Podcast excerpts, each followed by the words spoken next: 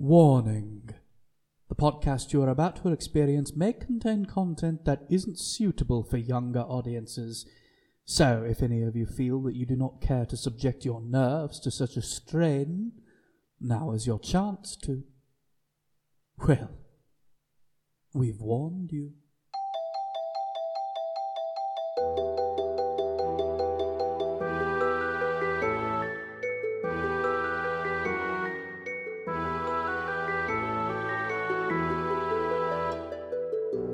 Welcome to Villainology, a podcast revolving around our favorite personifications of humanity's darker side, and what truly makes them the scourge of their respective worlds. I am your host, Rob Mobley, and I hope you're craving some 90s throwbacks today because boy howdy are you in for some.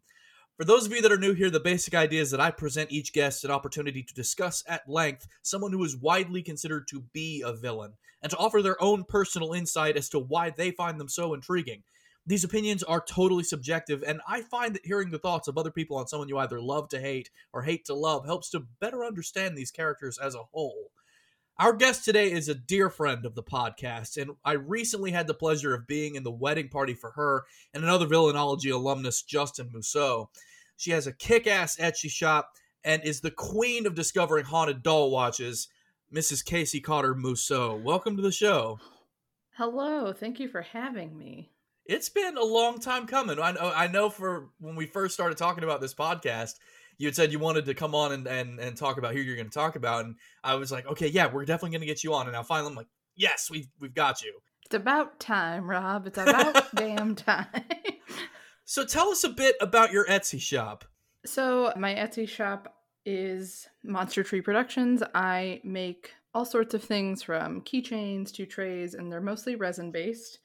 And I do a lot of things that are just inspired by things that I love, including the lovely villain I'm talking about today. I made a whole collection of things around that. I just, I love to make things, and I decided why not let everybody else enjoy some things, including It's like true. dice boxes, like the one I made for you. So it's fine. I yes, I have this beautiful. So we so we did a Pulp Cthulhu campaign, which is a spin-off of the Call of Cthulhu RPG. So we spent most of quarantine playing this, and I remember complaining that I didn't have a dice box. I was rolling just terrible bean footage on my desk.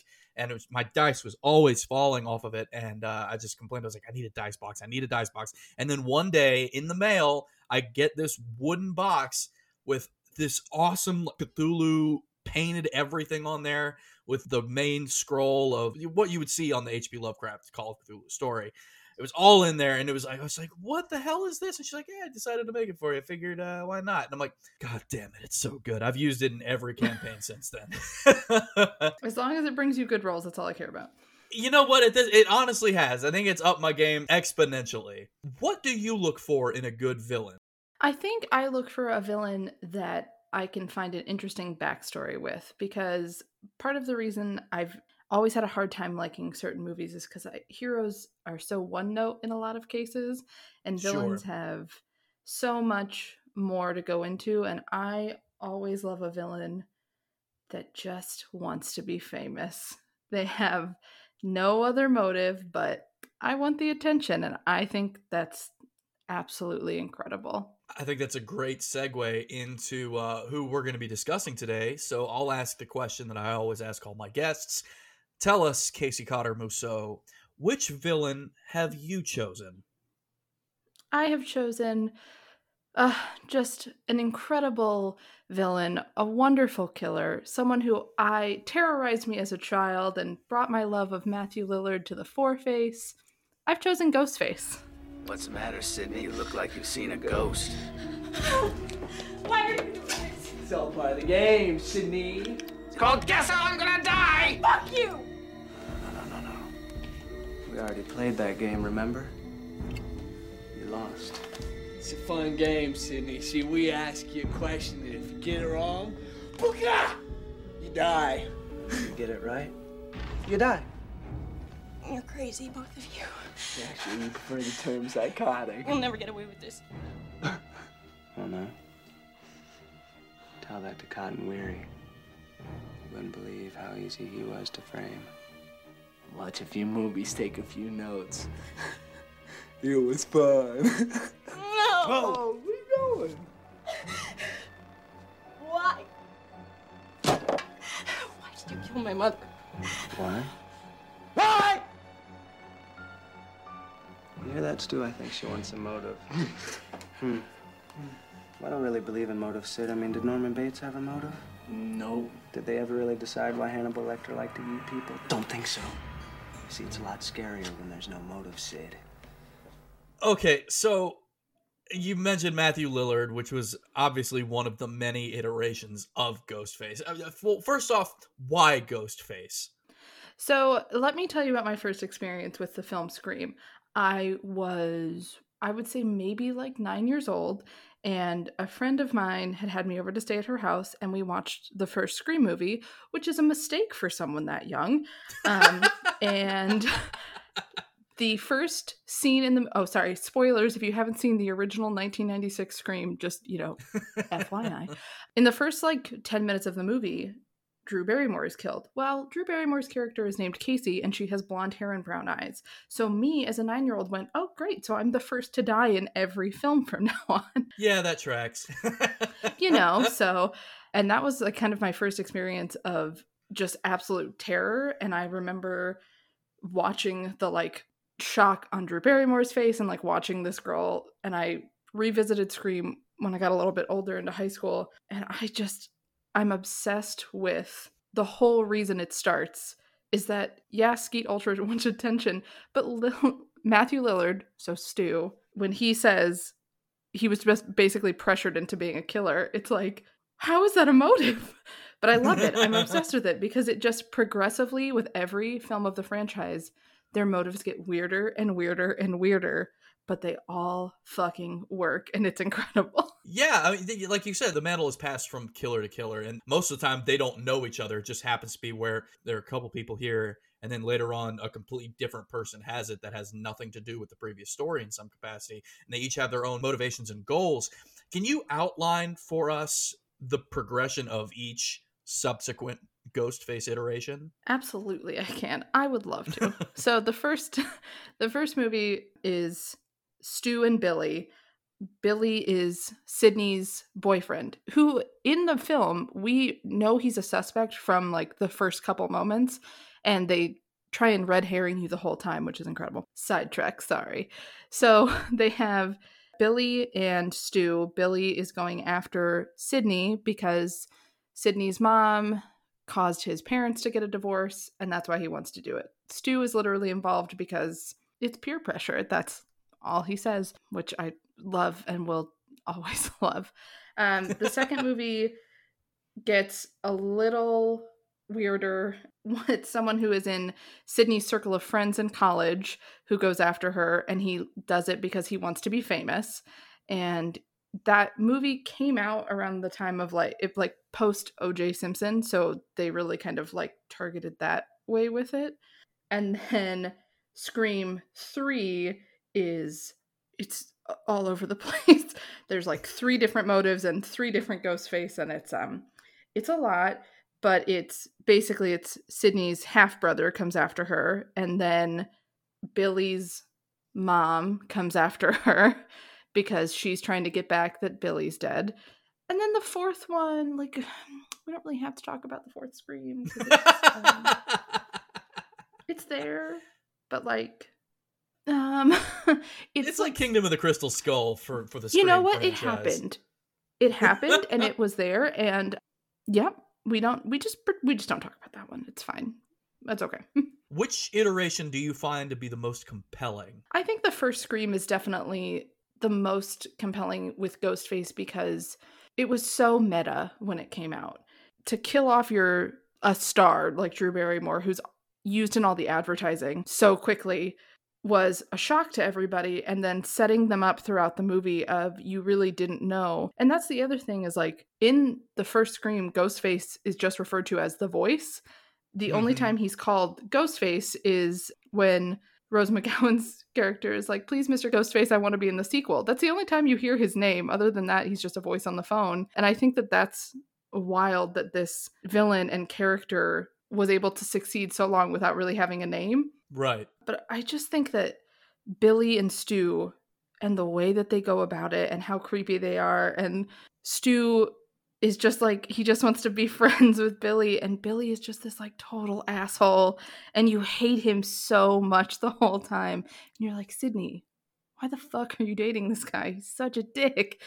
But she keeps like in every every turn it's like this he's got to be the killer. And then they find a way to be like oh no he's not. Oh he's dead. Oh he's not dead. Like what the fuck?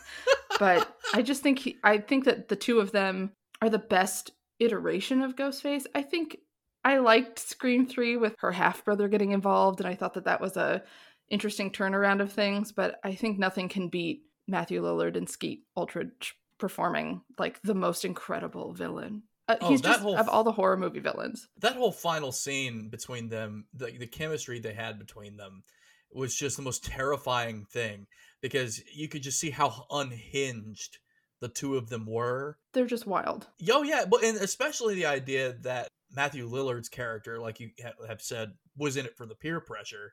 There's that that lack of motivation with him. That this was simply him trying to fit in, but still, you watch him, and there is that maniac level of just, yeah, we're doing this right. Yeah, this this this is it, right? Like this is good, right? And you're just like, dude, you, you're like a yes man to the nth degree. too much of a yes man.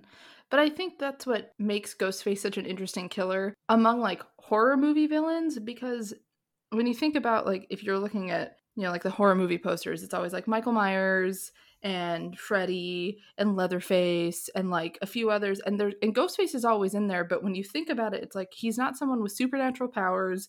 He's not a villain that has some sort of like very, you know, he, he didn't drown in a lake when camp counselors weren't paying attention to him. It was this whole thing. It's literally just these people who have cracked and they've gone nuts and it's either they want fame they want revenge and i think that's what makes ghostface such an interesting villain is because the motive of ghostface constantly changes. There's never one motive like in every movie it wraps itself into something that's yeah they're all kind of connected in the storyline by scream 4 it's like they bring it back around of oh this you know technically the mantle of ghostface has always been connected but it really isn't because everyone is so distinct in their own motives of all the horror movie villains that you see as like a classic horror movie villain to have one that is like I saw a lot of people talk about how, you know, oh well Jigsaw is like a norm he's like a normal villain. It's like he's not. He is behind he's hiding behind a puppet.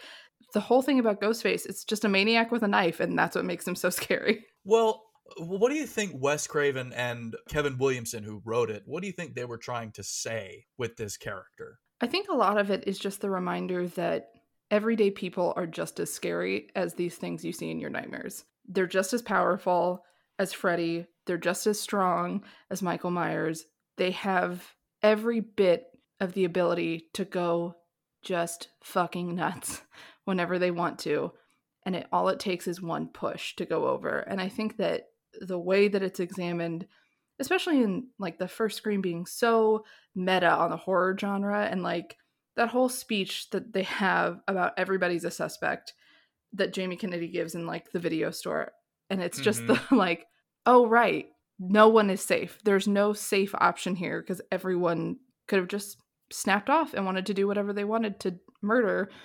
I think that's the interesting inspiration behind him is he's just so like i'm just it's just a guy in a mask with a knife and that's more terrifying than anything else you can imagine I agree. I mean, I, this story has served as a love letter to the slasher genre, particularly, you know, we've mentioned Friday the 13th, Halloween, Nightmare on Elm Street, while at the same time, it then inspired a brand new wave of horror films that came out afterward.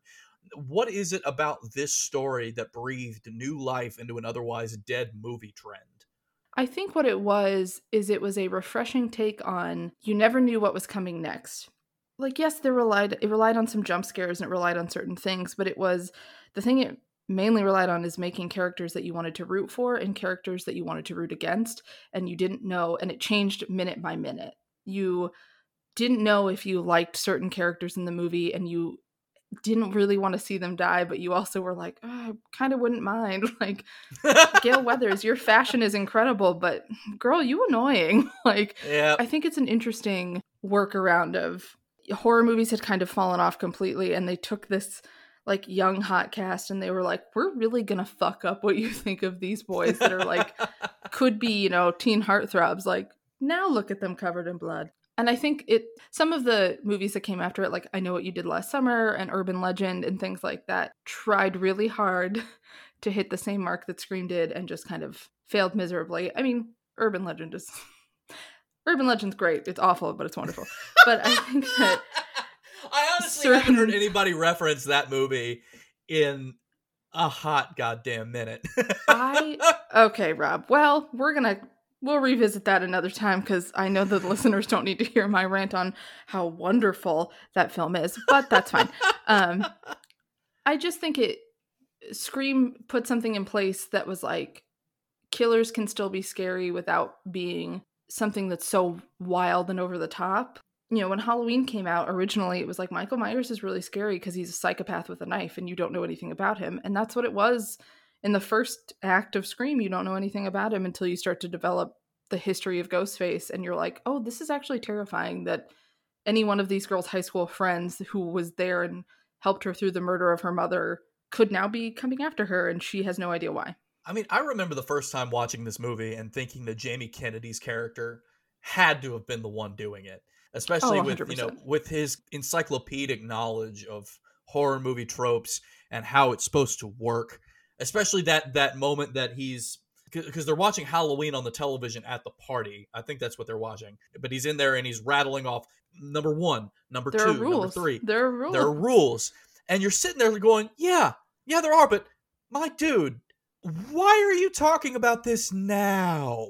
Like this, it's like I people think- have died.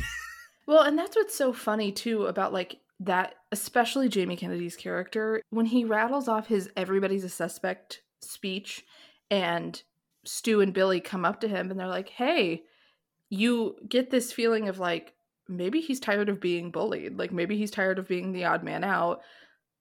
I mean, he's could, and he was like, no, I'm, you're right. I'd be the first suspect. And he says it, and you're like, fuck, was I wrong this whole time? And it's Yeah. actually him. Like, it's just the i think the biggest like put the pieces together and the fact that you only have 15 minutes. You literally have the last 15 minutes of the movie that they're like we're going to now spell everything out for you. But it doesn't whereas other times when horror movies do that you're like god damn it i just wanted more of what was going on.